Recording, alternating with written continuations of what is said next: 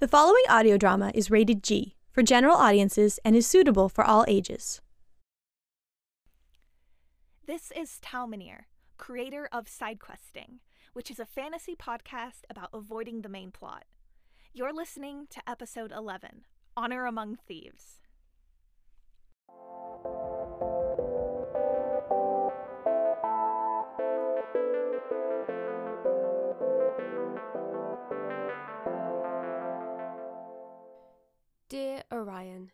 I hope this letter finds you well.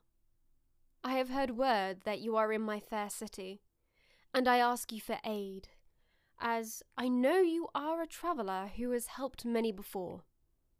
My castle is being besieged by a band of thieves looking to steal from the town coffers. I know not when they will strike again, and as my men have only barely stopped them before, I fear they will succeed on their next attempt. A person of your talents would be most useful to protecting my keep, and you will be rewarded most handsomely. Show this letter at the front gate of the castle, and you will be escorted to me. I will explain the details in person. I do not want to say more in case this letter is stolen by those who wish to do me harm. I look forward to your response. Sincerely, Lord Cassandra.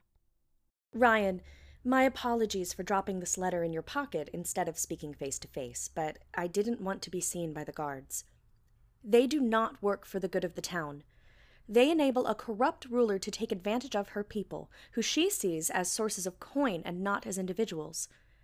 I ask for your help in righting the wrongs that have been done to this city. If you're interested, go to the rundown house at the end of Market Street at your earliest convenience. I'll be there waiting. You'll need the password Moonlight. Well, these were a fun pair of letters to receive. One presented to me by a guard when I entered the city, and one slipped into my pocket by someone I didn't even see. What a coincidence. I love it when adventure finds me. I'm not so sure how I feel about the fact that both parties have heard of me. Hopefully, they don't start calling me a hero knight or something. Not again. I've got a choice ahead of me. It's not a hard one, but still, it's a choice. A castle lord or a mysterious put pocket. While a handsome reward is tempting, righting some wrongs is even more so. Plus, I can't not go find out who slipped this in my pocket. And so I find myself wandering down Market Street. Despite the name, there is no market to be found. It's fairly empty, except for a few people hurrying on their way. A guard accosts one of them, demanding payment for something or another. Payment that this person clearly doesn't have. I walk over and give the guard some coins, and satisfied, she leaves. I'm starting to get what this letter from not Cassandra was saying. This lord is indeed out to take advantage of her people. Frankly, I'm pretty disappointed in her guard's enabling of her behavior. Tisk tisk. I make it to the rundown house without further detour. It's the easiest home on the street to spot. The front garden is overgrown with weeds. The windows are boarded up, and the paint is peeling off of the walls. A path of trampled weeds leads to the door, which I'm surprised to see is actually on its hinges. Before I can knock, I hear a voice through the door. Password. Moonlight?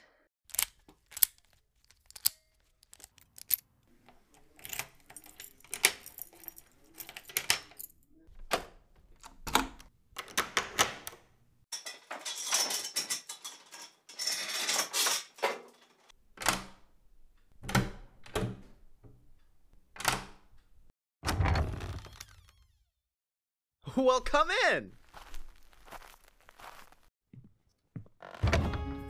The house is well lit and cozy, in stark contrast to the outside. There's several couches with blankets and pillows, a small kitchen where tea is brewing, and some tables with a variety of tools scattered across them. I see one person carefully relocking the door, and another lounging on a couch with his feet up. A woman carefully examines me as I walk through the entryway. Welcome, Ryan. I'm so happy you decided to come. I'm Astrid, and that's Fig and Rory over there. Hiya. I'll admit, when I saw the guards delivering Cassandra's letter to you, I got a little worried. You saw that? Huh. Well, you didn't need to be worried. One look at how they treat people, and my decision was clear. Mostly, I'm not sure how one additional person helps a lord with an entire retinue of guards. Honestly, I wasn't too sure either. I think she thinks that I can do more than I can actually do. That's definitely in character. Probably wanted me to go harass people who didn't pay their taxes or something. Oh, what was that? I said Cassandra probably wanted me to go bother people who didn't pay their taxes or something. On my way here, there was a guard outside doing just that. Yeah. They're a real nuisance. Oh, you can say that again. When they're not looking for us, they're looking for more money. Which we don't even have. If you don't mind me asking, why do you all sign when you talk? So I can understand what they're saying. I'm deaf. Oh, okay. I'm sorry that I don't know how to sign. I never got the chance to learn it back home. Oh, I've been signing for you. I wasn't trying to be sneaky about it or anything. I just, you know, I've been standing behind you for the most part. Well, thank you. Anytime. Going back on topic here, what do you need an extra person for? Our main reason for needing a fourth person is that Lord Cassandra and her guards are on high alert for a group of three people entering the castle. We may have slightly botched our first attempt at this plan. Rory! What was your first attempt? Well, this whole fiasco started about a year ago when Cassandra became Lord. Her father retired, and as his only child, she took up the title. When Edward was Lord, he was good and kind. Unfortunately, Cassandra isn't like her dad. She's very, um. Mean? Hmm, A real jerk. uh, let's go with greedy. She instituted taxes, then raised them, then raised them again. She claims it's all in the name of city protection, but I think that's her excuse to send her guards out into the town. As you saw, they don't protect anyone, they shake them down for money. Ugh, that's terrible. Lords are supposed to protect their cities from outside threats, not from the city itself. Historically, we've been very good at solving our own disputes without the presence of guards. The only time Cassandra's father sent his guards into the city was when a big storm destroyed part of it. They helped rebuild it. Now they threaten to destroy people's homes if they don't pay their taxes. It's been a difficult year, and we are attempting countermeasures. Good. I'm in. I mean, I was in before, but now I'm extra in. Our first attempt involved sneaking into Cassandra's castle at night. We were going to raid the vaults, but we didn't get very far. Let's just say that the guards are now on high alert for a group of three attempting to infiltrate the castle. It was an oversight on my part. Won't be happening again.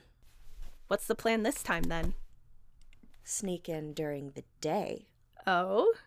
It'll be a daylight robbery. We're hoping to lean into the tactics of distraction and surprise. Two of my favorite things. And we'll need your help for both of them. Fig here is our master locksmith, and Rory over there has a talent for detecting magic. Oh, speaking of which, did you know your sword is just radiating magic? No, really? Really? I mean, usually with magical objects, I can tell what they do, or at least what the magic's for, but your sword has has so much magic around it that I can't figure out any specifics. It's just completely overloaded. Huh. Imagine that. That could come in handy. I wonder what would happen if you went near specific magic detecting spells. Would it set everything off? Would it just cause interference? I mean, I think it would cause interference. Y- you could probably get into a lot of places with that. Oh, I hope we find out. Rory, you're getting off topic. Yes. Yes, right. Sorry. Fig is how we get behind locked doors, and Rory is how we don't get caught doing that. You know, it turns out most anti-theft spells, they only prevent people from magically opening locks.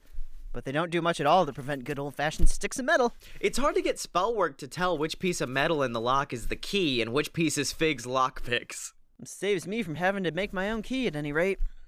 Their laziness is, uh, my. Yeah, laziness. But first, we need to make it into the castle and to those locked doors before we can open them. Astrid explains her plan. We'll disguise ourselves as merchants to get through the front gates. According to Fig's reconnaissance, tomorrow is market day at the castle. As a bonus, having large bags of, quote, goods, unquote, will be extraordinarily helpful when it comes time to clear the vaults. Fig is our key to get into them, and Rory is in charge of making sure that Fig actually gets in there. Apparently, this entails some form of magical distraction in a different section of the castle to draw the guards away. Rory is not very clear on the details of this. Once Fig gets the door open, we'll all head in. And after we've collected the goods, we're just going to walk out. It sounds nice and smooth when Astrid explains it. I hope it actually goes that way.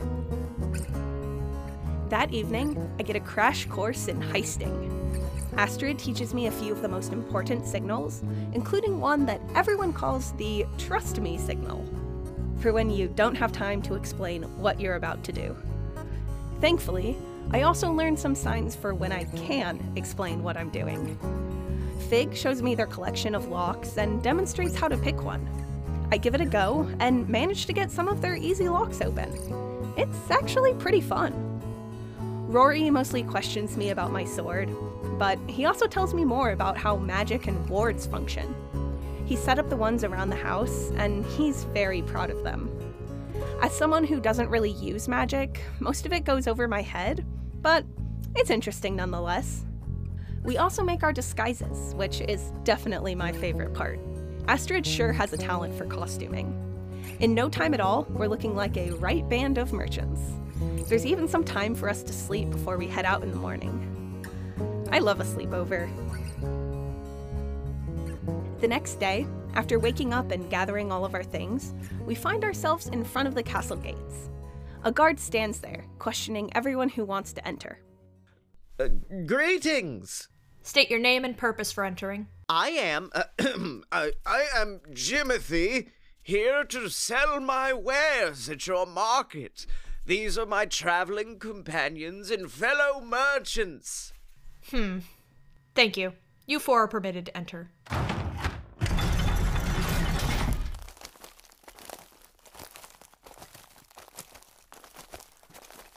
That was easy. This way.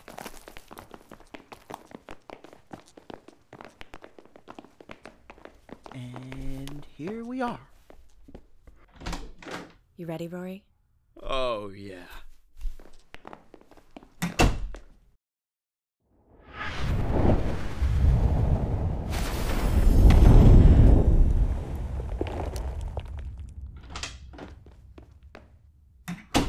Perfect.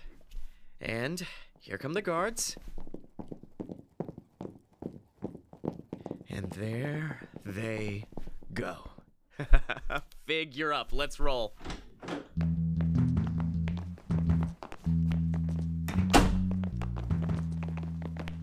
Fig leads us down a winding hallway that runs deep into the castle keep. A few turns later, and we're at the vault. But just then, we hear distant footsteps with the telltale cadence of a guard on patrol. Astrid looks at me, eyes wide. This was not part of the plan. This guard is supposed to be on the other side of the castle with the others, investigating whatever it is that Rory has left for them. But I have a plan. I pull off my merchant coat and hand it to Astrid. I signal trust me, then walk down the hall to reach the guard before she sees the others.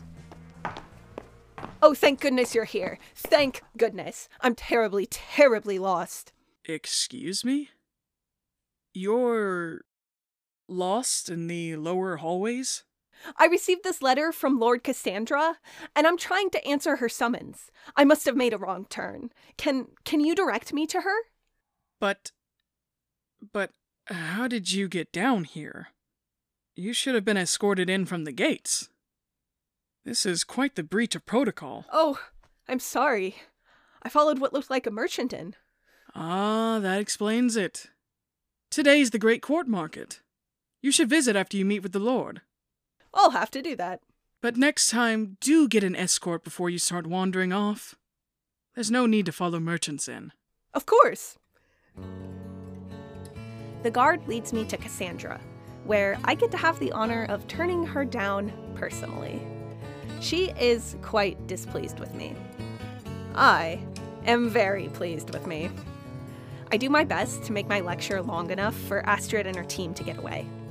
While I'm at it, I sneak some very dirty looks to her guards. They should know better. Thankfully, as mad as she is, Cassandra can't kick me out of the city because I haven't done anything wrong. That she knows of, anyway. And so I rendezvous with the others back at the rundown house, where most of the treasury's contents is now located. Astrid, Fig, and Rory are discussing the best ways to return the money to the town, without Cassandra catching word of who took it. They made it out of the castle without a trace. And of course, they demand to know where I went and what I did. So I share the story of my lecture and Cassandra's offended face and my unceremonious removal from the castle. Wow, I can't believe you got away with that.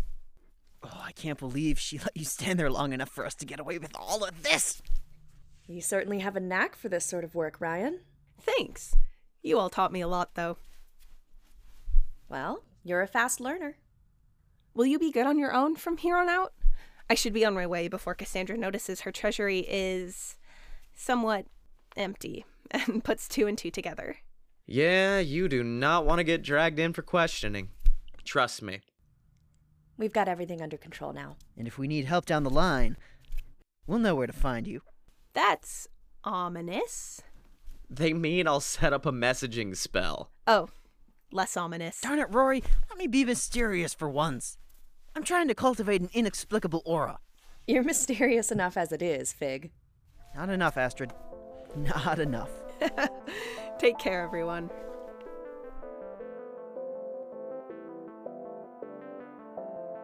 Thank you for side questing with us. This episode, Honor Among Thieves, was written and produced by Tal Minear. The voice of Cassandra was Kirsty Wolven. The voice of Astrid was Caroline Minks. Fig was voiced by Brad Colebrook, and Rory was voiced by Scotty Moore.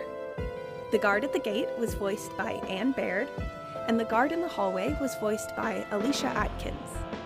The voice of Ryan was Tal Minear. A big thanks to Anne, Ilya, Jesse, Kyle, and E.L. Thrakway for supporting this episode. If you enjoy side questing, you might like a podcast called Light Hearts. It's a sitcom about queer people thriving in uncanny situations. I am actually co creating this show with Caroline Minks and Evan Tess Murray. It's gonna be cute, fun, and you guessed it, lighthearted. Here's the trailer. What you doing? Recording this radio ad. Shh, hang on.